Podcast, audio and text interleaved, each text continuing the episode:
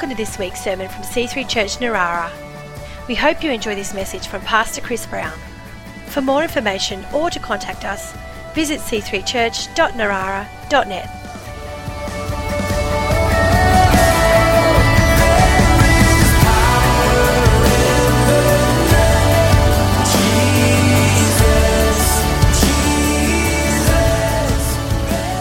Now, today I want to talk to you um, about sowing and reaping and building a legacy. I know it's a very catchy title Sowing and Reaping and Building a Legacy. ChatGPT and I spent hours on that title. Um, so, two main thoughts, and they're connected. Uh, Bible says, uh, let's start with Galatians 6, verse 7. Here's a principle, a law that God has put into the world. And you've probably seen it going on. Um, some people call it karma, and that's another way of looking at it. Uh, but here it is the law of sowing and reaping. Galatians 6, verse 7 Do not be deceived. God cannot be mocked. A man or woman reaps what he sows. And as I said, you may have seen this. We, we, we've all got seeds to sow in every part of our life. Everything we have, every resource is, is potentially something you can sow. You can you know, use uh, your words, your, your attitudes, your behavior, the, the use of our gifts, how we use our time, uh, what we do with our money and material possessions, of course. Everything that comes into our hands or that's in our life, it's all seed. And, and if you're a smart person, like a smart farmer, then you're going to take some of that seed and you're going to sow it. You're going, to, you're to be careful how you use your seed. And you see this going on in all different aspects of life where you can see this principle. The way people live, the way people sow is what they reap, the way they end up with you know, results in their life. With attitudes, you can see grumpy people always finding something to complain about and having a miserable life at its most extreme. And then you think, well, what, what came first? Are they whinging because they've really got a lot to whinge about? Or is the, the, the problems they got in their life a result of what their attitude is of complaining? And it's a cycle. And it's hard to know which started first, but often their life isn't that great. But is it really just the way it is and now they're complaining? Or is it a result of their complaining? And they're just looking at the glass half empty and it's cracked and dirty and you know and they're just talking about it and then they're always finding something that they focus on that's miserable and makes them miserable. And then conversely you can get someone in very similar circumstances who's full of life buoyant joyful positive happy and their attitude is very much one of gratitude and they're like, oh, life's great. I'm so appreciative of this. I'm thankful for that. And this person, da, da, da. and their life's blessed.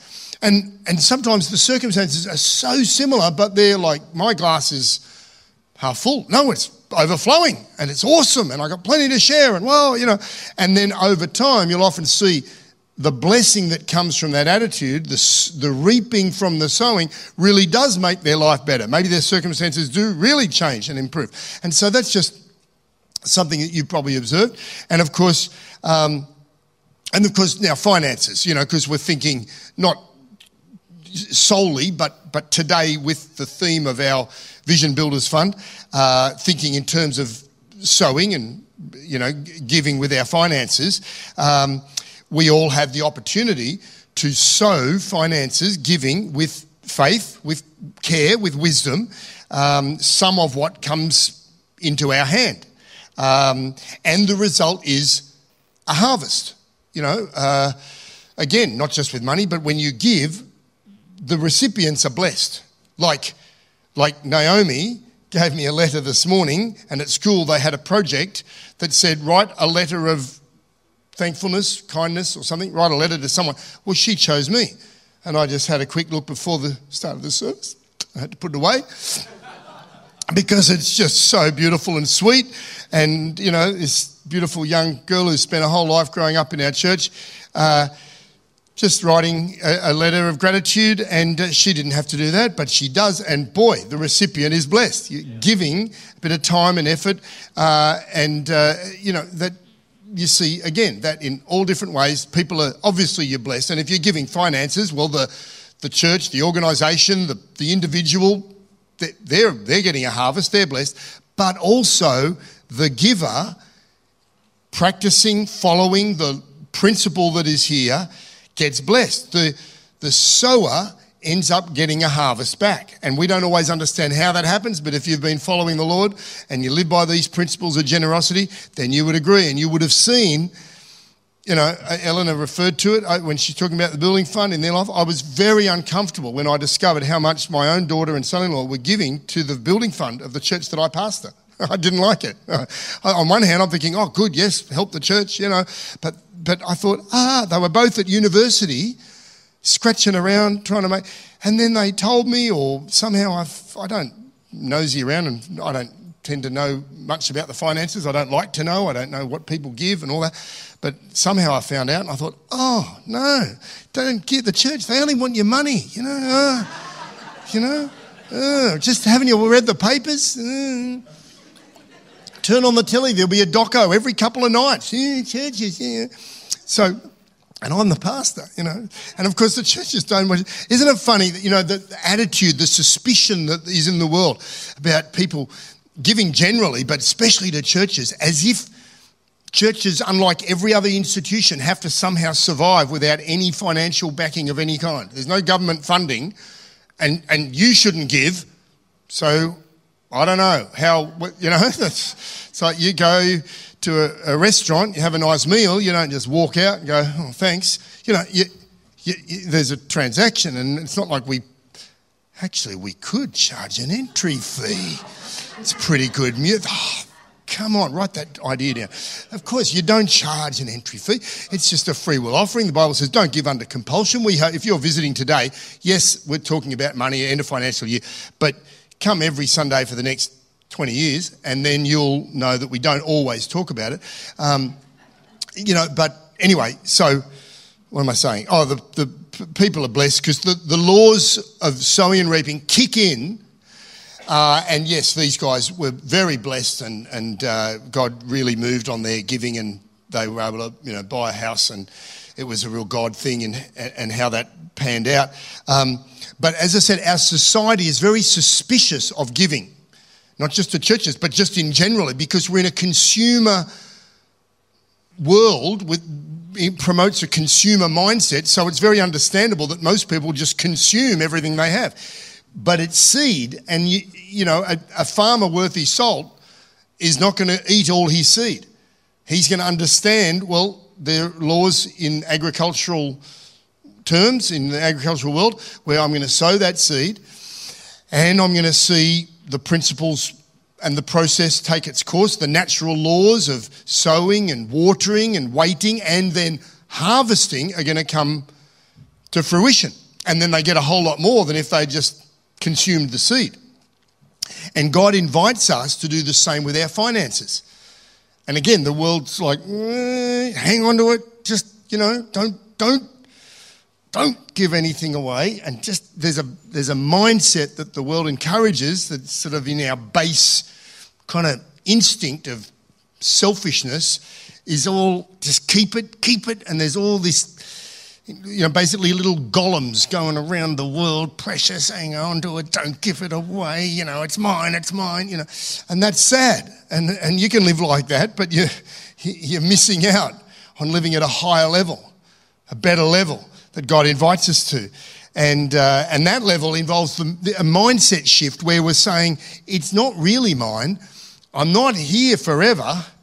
It's come into my hands, but it's kind of ultimately God's. And I'm just a caretaker or a steward. That's why we talk, you know, you hear people from the Bible talking about stewardship. And Jesus told parables about being a steward, someone looking after what is essentially someone else's. And everything that comes into your hands, you can't take it with you, as they say. We're just really given a season, not even our whole life sometimes, but even if you hang on to it, you can't take it with you. You lose it eventually. So we're just smarter thinking, well, what, what can I do with this that honours God and blesses people and ultimately blesses me? And there's more blessing in our lives when we're involved in giving. Jesus promised that. It's more blessed to give than to receive there's material blessing, but there's also a sense of reward and accomplishment and satisfaction in life by being a, a, you know, a generous person. But sadly, as I said, some people, they're not just eating their seed and consuming and keeping it for themselves. Some people are just literally throwing it away. They're not even keeping it for themselves. And what I mean by that is uh, gambling. Uh, and let me just have a little rant about this, and I trust that you know that this is an insidious thing in our society that we really want to pray against and encourage people not to get caught up with. Do you realise that Australia is the number one gambling country in the world? Like, like that, that's, that's shocking, and it shouldn't be like that. Uh, we lose more money per capita than any other country in the world, twice as much as America. Yeah, forget Las Vegas, it's going on in the suburbs right near us just local pubs, clubs, pokie machines. We've got 40% of the world's poker machines just in New South Wales. Yeah, it's incredible. We lose $25 billion a year. That's about $1,000 per person, including the babies and the non gamblers. So there's a lot of people losing money. And, uh, and, it's, and it's not just the oldies, you know, the old blokes going down to the TAB, putting a couple of bob on the GGs Tuesday night, the dogs, the trots, you know. I used to do the run down to my grandfather from the nursery, you know, down to the TB, uh, TAB on a Saturday morning. There's 2UE in the background, you know, and he'd be listening. And he, and of course, so he made his pile. Good luck to him. Worked hard, built the nursery up. And so then, what do you do when you've got a lot of money? You buy racehorses and throw it all down the drain. So I think Sizzling Hot, Sizzling Hot was one of his horses she won, uh, she won a race. One, one race, um, placed in a couple. And then, then after that, she's this 15 hand, muscle bound, gorgeous pet. And he would just drive the paddocks in his Jaguar with the bale of hay in the bag. He's a utilitarian guy, got the fancy Jag, but still got to get the hay down to the horses. And these great big muscle bound horses, I'm galloping up and then just eat out of his hand, you know. And so that was the benefit of millions of dollars of investment, my inheritance. Anyway, praise the Lord. Um, ah, let's not go there, Lord. Jehovah Jireh. What are we talking about? Yeah, so, so that's what you do. Working class man get good, uh, you, get, you know, does well, and then they uh, they they buy race horses. Praise the Lord. Uh, so um, gambling. Oh. So it's not just the oldies. Uh, what I was going to say is, unfortunately, we've got a huge increase in young men gambling online because of their knowledge and passion of sports. They're clever and they get you in, and it should be banned from the television, but it's there right there tonight. The Rabbitohs, what do you think? Who's going to Tom Mitchell going to score the first try? Yeah, no, no, get you. Oh, yeah, and all the young guys know their teams. Anyway, rant over. Don't gamble.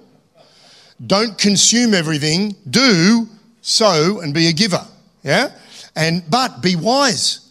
Be careful how you give or how you sow or how you invest.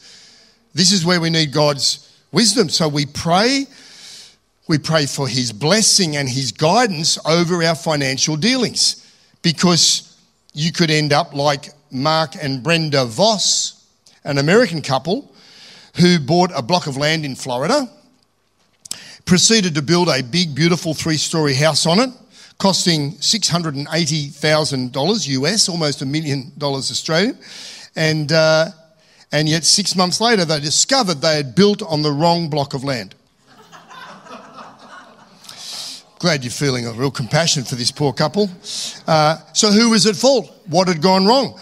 Well, of course, the banks, the lawyers, the real estate agents involved, everybody denied any culpability because it's not their fault. And uh, meanwhile, the real owner of the land is cheering because he's got a new mansion sitting on his block of land, didn't cost him a cent. His block of land down the road is vacant, and he was tempted to just get his lawyers involved to secure the deal. Sign it up and say, you know, no, we'll just fight to keep it that way. Fortunately, he was willing to swap the title deeds and to say, all right, all right, I get it. You made a mistake. You can have my land and, you know, there's your house and I'll have your land. However, the bank wouldn't settle on the deal because Mr. and Mrs. Voss had to get flood insurance on the land, but they didn't have the title deeds for the land, so you can't get flood insurance on land that you don't own. So it was a catch 22. Finally, after years of legally wrangling through the whole situation, they were able to swap the title deeds. The other landholder was very gracious. It only cost him $20,000. Um, but could have been a lot worse. And it caused him a lot of grief. So I just came across that story and thought, that is a shocker, and that can happen without the blessing of God, the covering, the, the touch of God. The, the, when you pray and commit your whole world and your finances in all areas, you know, of your life, He'll direct your paths. Trust in the Lord with all your heart. And in all, help me finish that scripture. Proverbs 3. Trust in the Lord with all your heart. Lean on not on your own understanding. In all your ways of life, all your departments of living, you know, submit them, and then He'll direct you if you submit, con- commit to Him. And so, we've got to be wise. We work, we save, and then we invest and we give. We sow if we're smart and generous and follow God's principles. So, where do you sow? I'm glad you asked. There's plenty of good charities, plenty of good causes, plenty of good, you know, agencies fighting injustice or poverty, uh, diseases around the world. In fact, GoFundMe, I've given a number of times to individuals, you know, and they've got, in fact, I gave to the GoFundMe for the poor woman that had the accident in Thailand because it was around the same time that I had a similar accident, broke my arm, and realised could have been a whole lot worse. And she's up, you might have read, up the Hunter Valley area and fell into a coma, hit her head, and the travel insurance company had reasons why they didn't want to pay out, so they're up for 100 grand. Well, they've got a couple of hundred grand, and I thought, yes, I will contribute, especially because of my situation. I thought, by the grace of God, you know, but for the grace of God, could have been me. Um, so that's all good. You give it up, all kinds of, you know, areas and individuals, and that's great. But the single best place I believe you can sow into is the house of the Lord. Because it's, it's always the right place, it's always the right time. And I would say, you know, Ruth and I, Ruth's out with the, the kids, or at least that's what she told me. I don't know. She's heard me preach for a lot over the years. Maybe she's just. Did she actually go out with the kids, or is she just having coffee with some. Oh, she, you know, just checking. I thought, yeah, you never know. Um, but, you know, we have given over the years to many different ministries, to ministers, to churches, to church programs, to building funds all over the world. And we've never regretted a cent of it. Absolutely. Just, you just, you know, you just know it's great soil to sow your seed into. Um, and it's, it's the single best representation of what God is doing on earth to be able to give to His church and what His churches are doing um, it, it, you know, to, so that that local community, wherever it may be, carries on as a lighthouse of hope into that area. You know, to to shine the light of the gospel in a dark world where people need to discover an answer for the stuff of life, the issues that they're facing, the problems that they're going through in the, in, in, the world. It's a house of worship that honors God, that helps people connect with Him. It's a, it's a, a salvation station, it's a place of, of hope and healing and blessing and breakthrough. And, you know, so much goes on and you've hopefully experienced some of that in your journey in the church, whether it's this one or others, and hopefully this one. Uh, and, and that's what we're coming around today. Yeah, in this part of the world, we are hopefully shining a light, building a community that has vision from God for people. And, uh, and so, and this year in our sowing, right, we're reminding ourselves that we are building a legacy, the theme that we have which is the second principle that I want you to catch hold of today. Because the Bible is full of references to building a legacy. And I talked about this a few weeks ago, and I want to revisit it again today how truth and wisdom and blessing and revelation from God and anything we receive from God can be transferred from one generation to the next. And the Bible talks about this. Let's have a look at a few verses. Psalm 34, verse 11. Come, my children, listen to me, I will teach you the fear of the Lord. And this is one generation encouraging the next generation to understand the fear of the Lord. And of course, that's not a real popular concept these days, the fear of God. You know, it sounds sort of spooky and scary and old fashioned and religious and all that, but it's a good godly principle that, you know, God is not just your buddy chasing you around, wanting to hang out, and He's not a Santa Claus kind of figure that just sprinkles blessings on your life whenever you want them. You know, God is God. And uh, fear, of course, can be translated awe, not, not scared of, but just a wonderful, deep reverence and respect for God. And every generation, God's got no grandchildren, every generation's got to decide for themselves, I'm going to follow the Lord. But the preceding generation can encourage that decision by sharing what they've experienced. And in this case, the psalmist is saying, Come on, kids, come here. I want you to listen to what I've had going on in my life so that you can discover how to follow God, have a sense of awe and respect for God. And, and that's, you know, the, the basis of a great life. And, uh, and again, we see this, uh, look in the book of Proverbs. My son, verse, sorry, uh, chapter 3, verse 1, Proverbs 3, verse 1, my son or my child, never forget the things I've taught you. Store my commands in your heart. If you do this, you'll live many years, your life will be satisfying. Some versions say it'll prolong your life with peace and prosperity.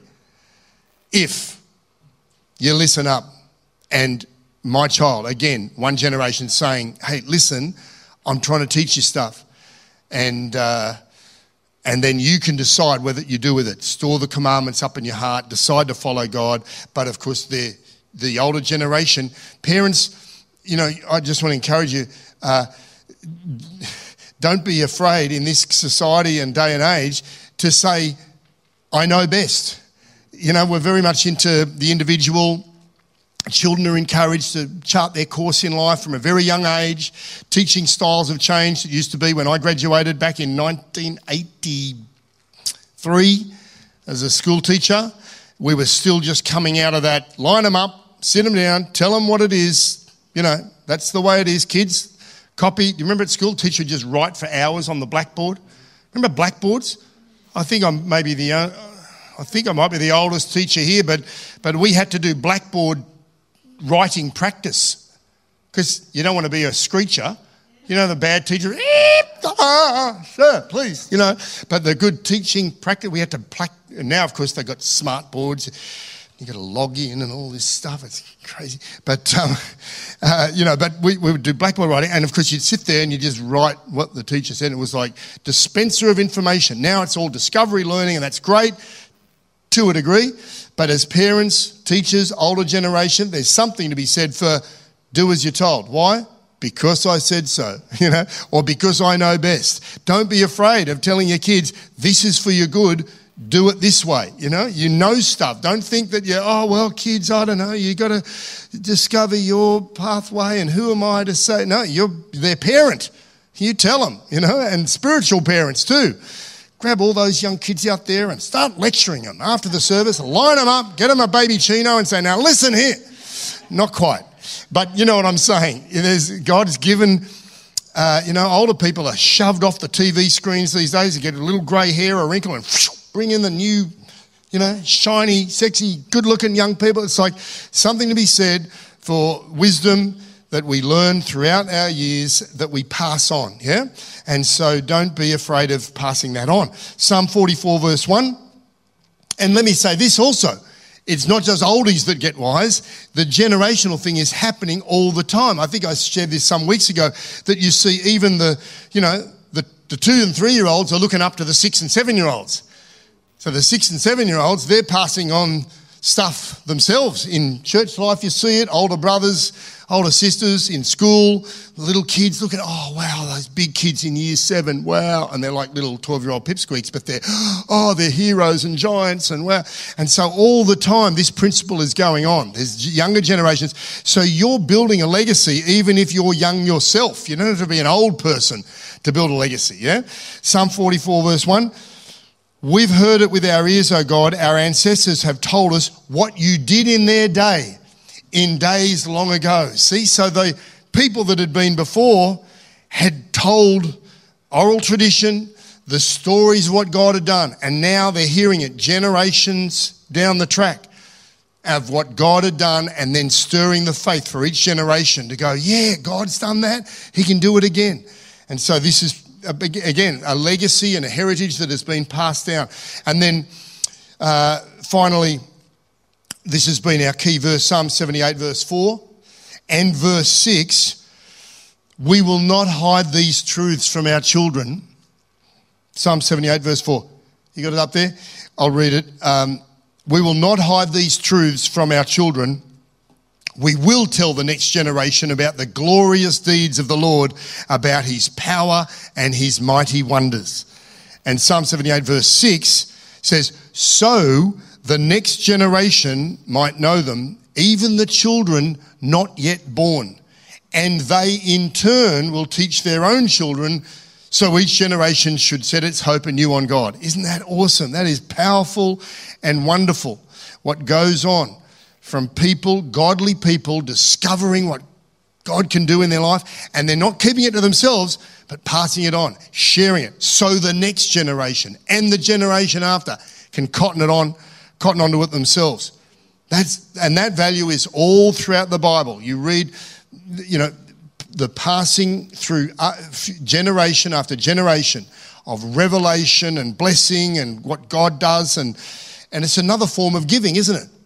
Rather than just keeping everything to ourselves, living for yourself, thinking, yeah, but what about the next generation? And, and of course, this makes our life all the richer, all the more productive and, and rewarding.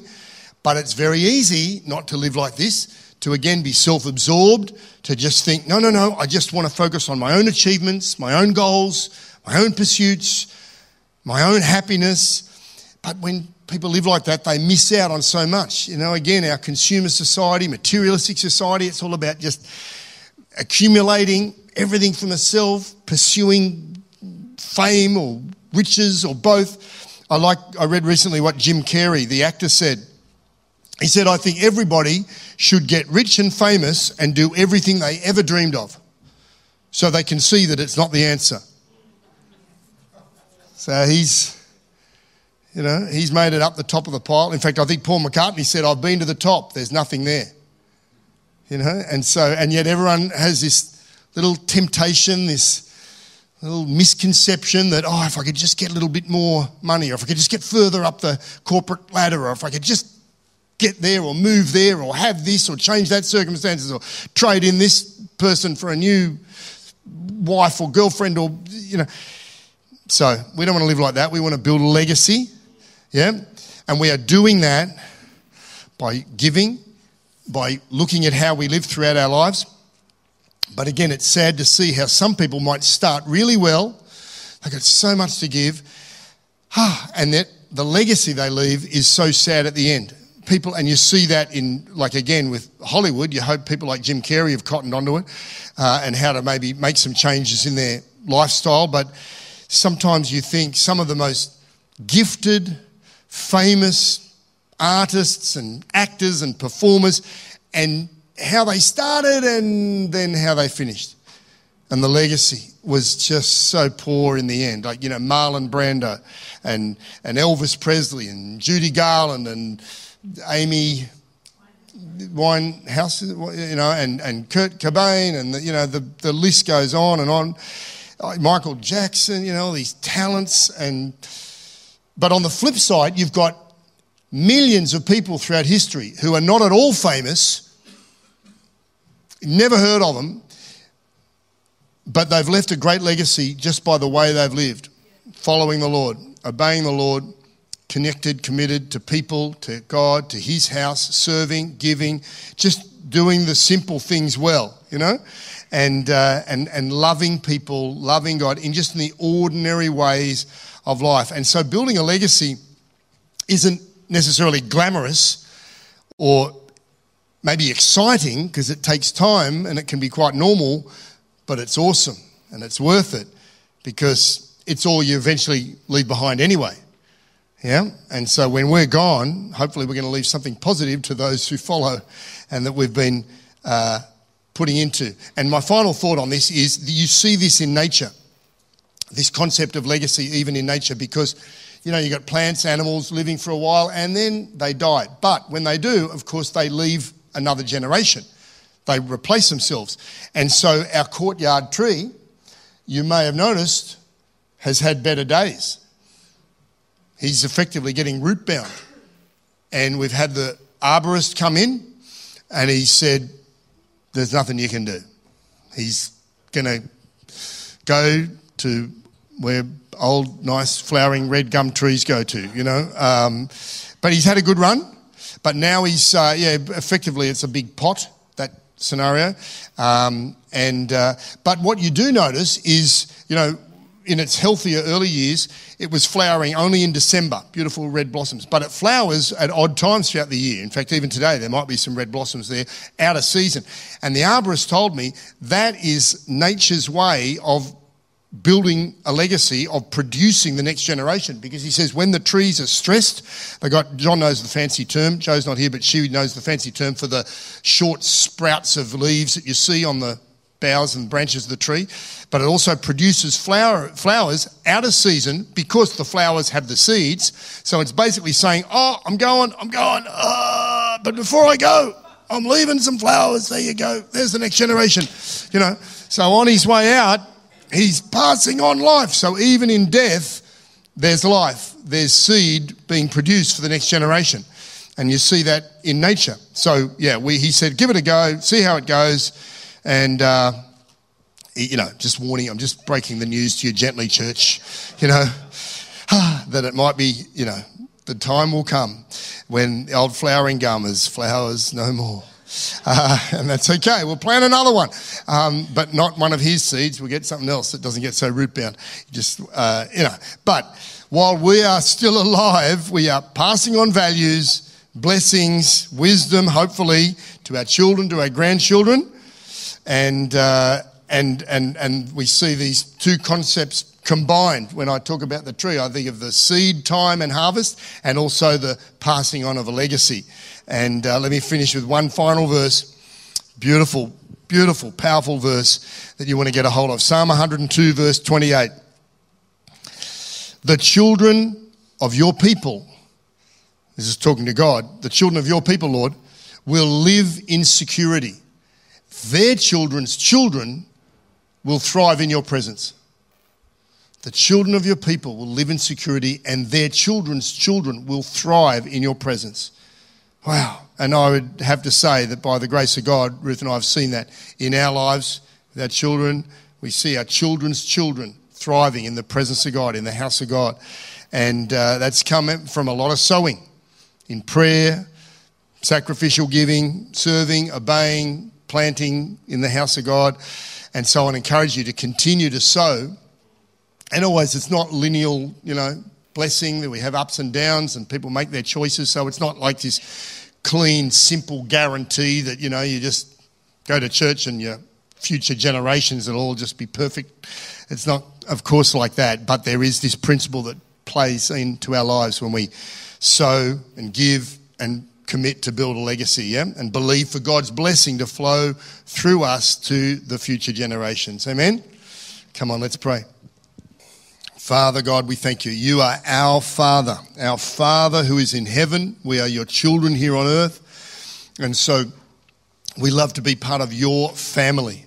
We are your children, but also we have spiritual children and natural children. And so we want to just, we want to pass on whatever we receive. We freely receive, we want to freely give all that we know and understand about you, all the blessings that you've given to us, all the principles that we've learned to follow. We pray that the next generation and the future generations after them would follow in loving you, following you, serving you, loving your house. Build your church, Lord Jesus, as you've promised. You said you'll build your church. The gates of hell won't even stand up against it. And you have done that over thousands of years now, and you will continue to build it into our community all over the world. Your church, Lord Jesus, it's a beacon of light for people to discover their purpose and meaning in life. And we pray you would build this house and all the others around the world as we sow into it today, as we give materially, financially, as a reflection of our commitment in our heart.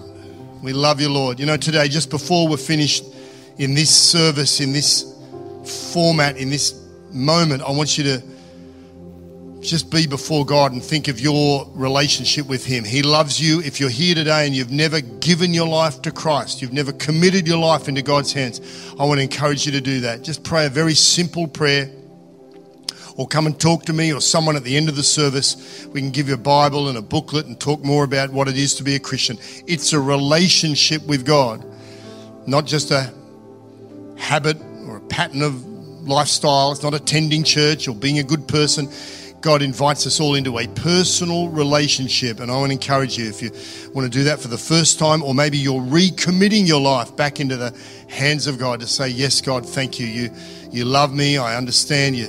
You sent Jesus to die on the cross for me, and He's got a plan for your life. It's the best decision you can possibly make to say, Jesus, I want to follow you all the days of my life. I encourage you again to pray a prayer like that. Thank you, Lord. Touching every life. In Jesus' name. Amen.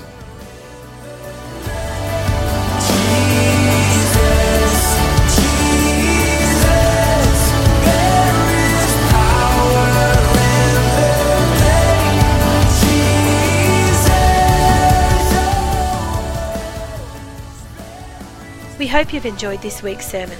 For more information or to contact us, visit c3church.narara.net.